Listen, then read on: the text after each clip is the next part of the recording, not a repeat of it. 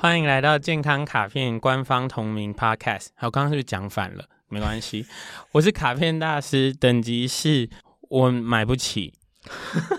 嗯，我是健康实习生，我的等级是我有一瓶五号香水。这个系列是时光旅人，我们严选了十二位有影响力的人，然后从他们的生平去理解一下他的健康、你的健康，他们会不会太偏了？我们要怎么找到一个可以平衡自己的方法？今天要聊谁？我们要出现第一位女性了，你会念吗？要怎么念？要要用什么念？不确定，我也不确定。哎，就是 Coco Chanel。就是我们会说小香，小香，小香真香啊！香奈儿女士，对，传奇般的女性，对，她是真的很酷。因为我没有那么熟悉她，所以我做了很多功课。我是真的觉得她很酷。我觉得很夸张的事情是，她有三部传记电影，然后有四十本自传或侧写她的书籍。嗯，你要真的很透彻了解她，你要看完这一堆才能拼凑出她。但是。嗯，你觉得那也不是真的，对不对？对，因为我在看的时候，我就想说，太难了吧？为什么一个事件怎么有三个版本呢、啊？然后你知道我第我很少，我很少很少很少在看 Wikipedia 的时候，Wikipedia 下面会有一个但书写说，但是有人说这个故事其实是，然后写出第二版本，然后下面是，但是有人说这个故事其实是，然后在第三个版本，对对，比如说我们光从他的名字，嗯嗯嗯，嗯，Coco。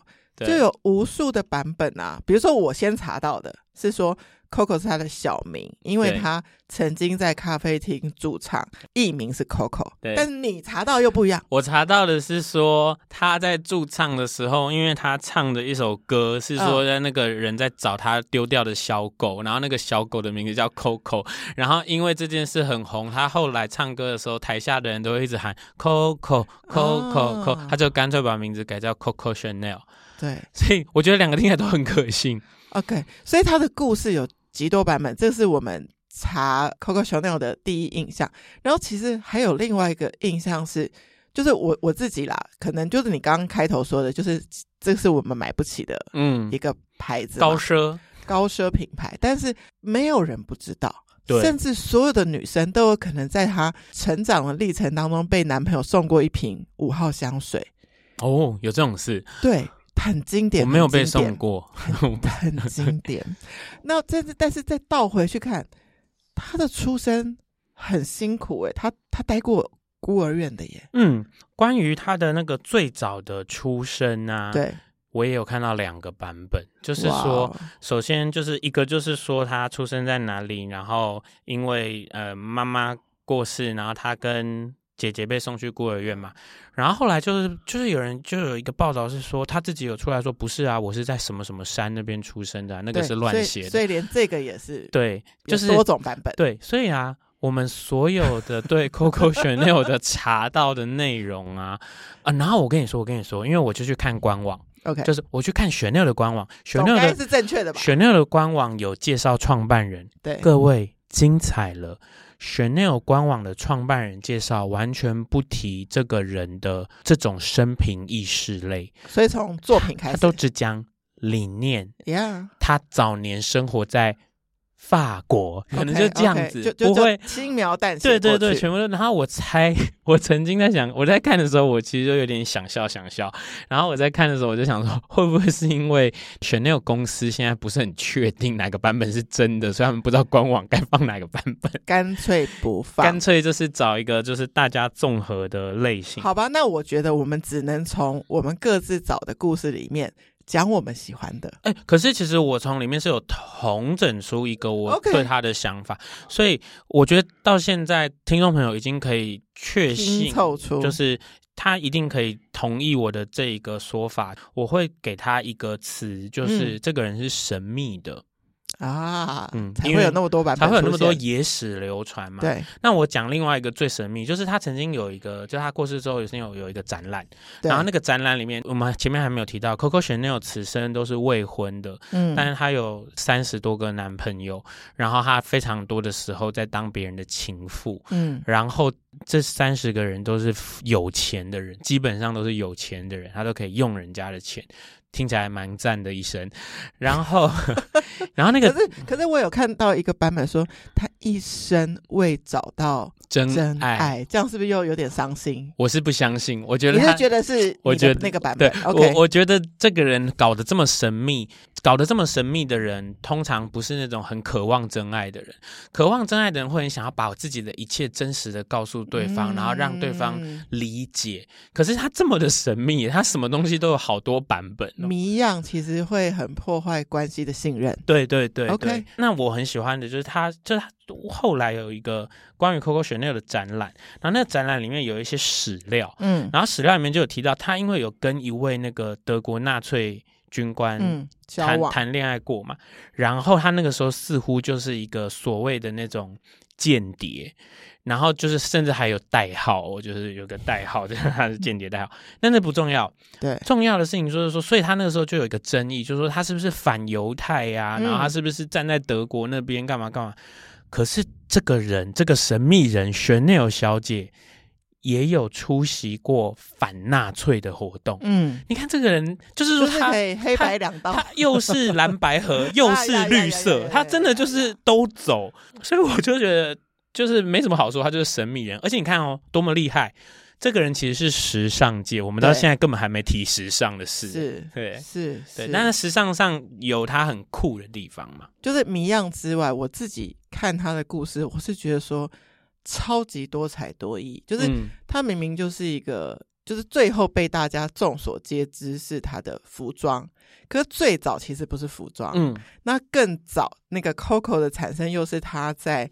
小酒馆唱歌，嗯，哎、欸，会不会太厉害了一点？对啊，就是衣服嘛，对，然后包包配件，对，然后香水嘛，嗯，对，就是做什么都很登峰造极的神秘人。那你觉得我们到第三集，好，第一个女性出现，然后有没有符合你说好像可以被提炼出来的名人？其实他都有点偏，就是有点嗯，某一个极致。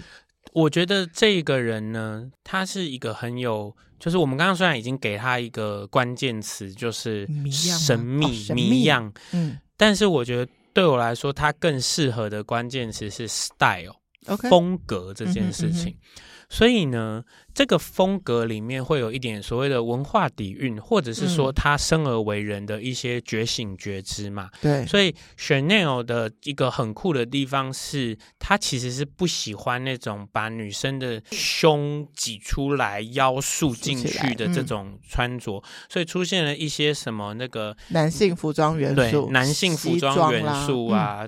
的这个方式，所以说某种程度，你可以说他和现在的所谓的平权者是有一点点类似的。嗯嗯、然后你看哦，他是没有在在意他人眼光，因为他一直在当情妇，也没有真的结婚，而且都在用别人的钱，又很神秘，很无所拘束，有去打高尔夫球，然后马术什么，然后他甚至为了做这些运动，他开发了运动的服饰，然后你知道他人生的时候，他就说：“我开发这些运动服饰。”不是要给谁穿的，就给我自己穿。所以他那时候已经成立了服装品牌，对对对对对。但是它并不是为了哦生产一个新的系列服饰这样，它是为了就是我本人要去运动。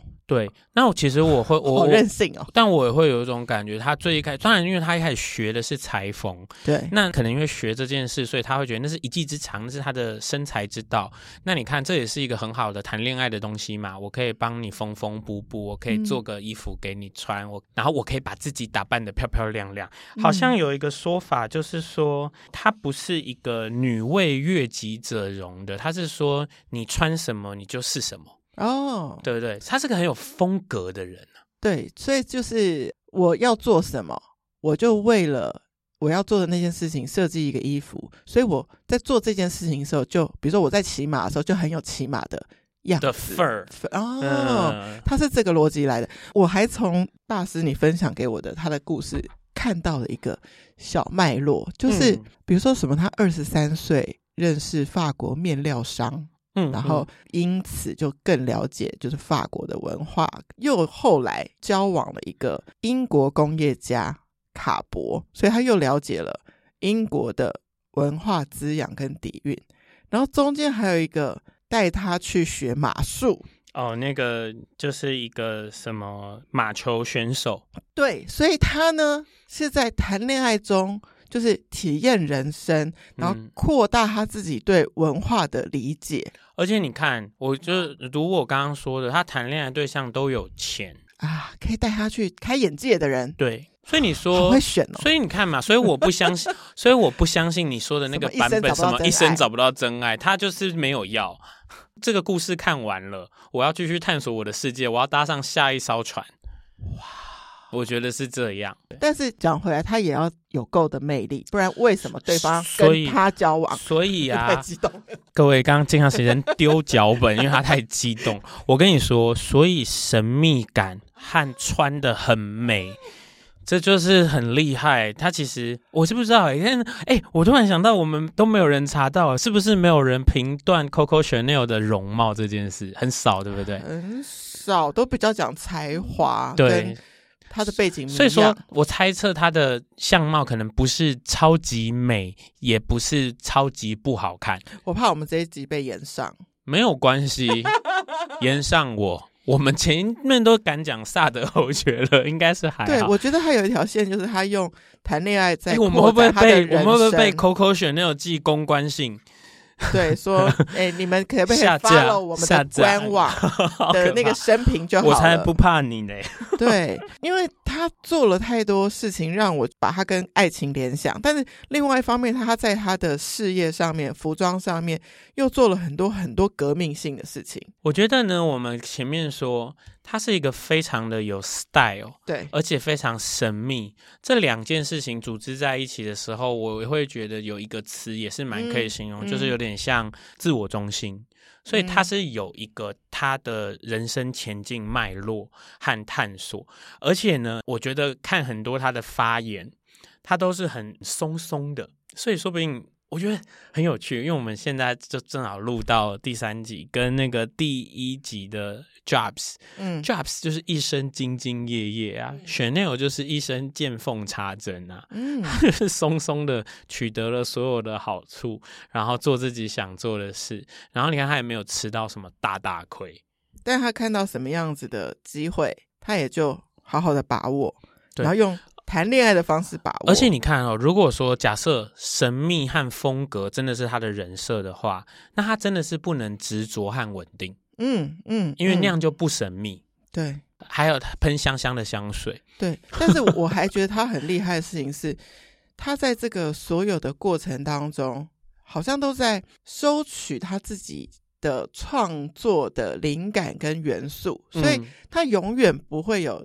停下好奇心，停下探索的一天。嗯，我觉得其实哈，那我我我们突然间正轨化一点，Coco Chanel，OK，就是他其实是服装设计师。嗯，服装设计师也是所谓的时尚产业嘛，他是一个生产作品的人。一个生产作品的人，他的确是需要有自己的意见，的确是需要有生活的滋养。所以其实。对他来说，我觉得他是把两者融合的很准确的人。嗯、就是说我这样生活，而我这样生活需要穿这些漂亮衣服，我会生产这些漂亮衣服，我生产这些漂亮衣服，并且告诉大家这就是我的生活样式。它、嗯、是一个这样来来回回的感觉，所以其实蛮赞的。对，对，那你说他有没有什么？我们不是都说这种所谓的名人走在一个极端里，走在一个极端里。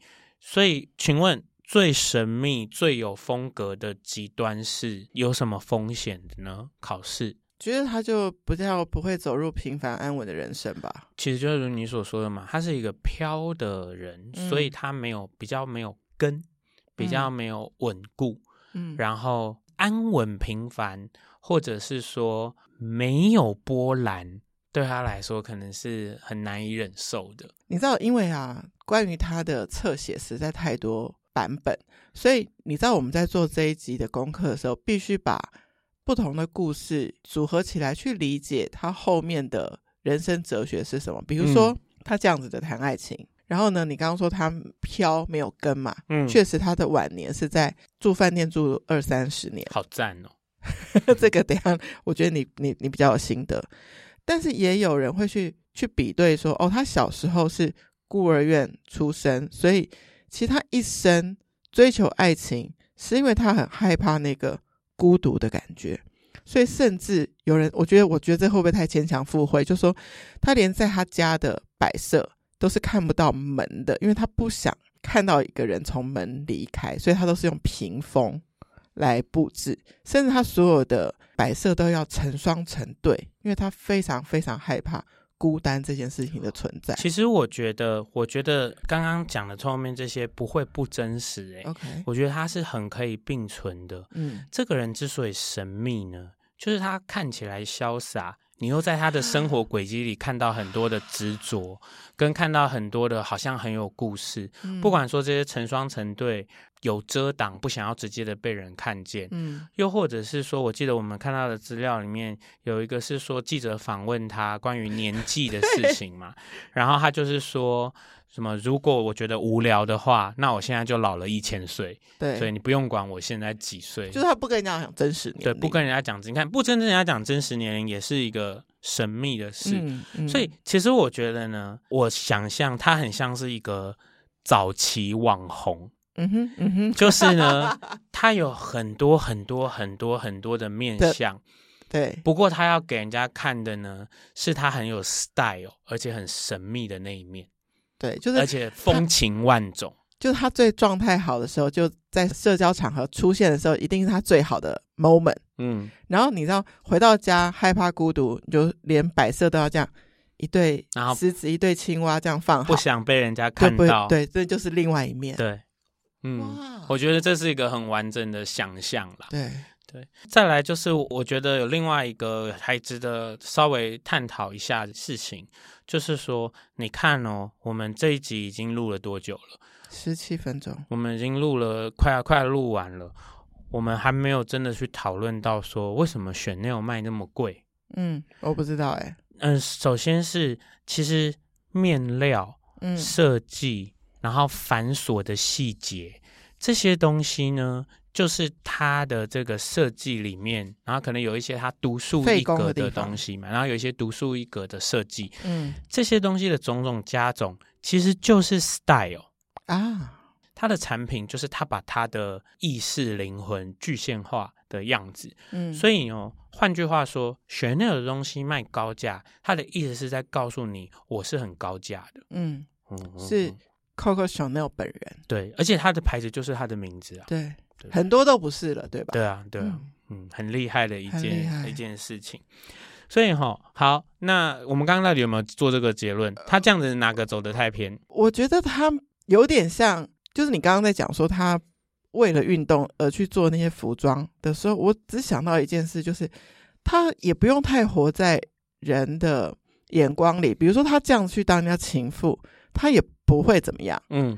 然后他在做服装的时候，并不是说那时候的潮流就是要把女性的身材展露无遗，他就做那样一样的衣服，他就要去做一个西装男士的元素的衣服，所以他蛮照着自己的人生在走的，不是吗？对，就是说他是一个引领方向的人，嗯，他是个很先驱的人。对，那你说，因为你刚刚提到他晚年都住在饭店里嘛，完全合理哦。对，为什么？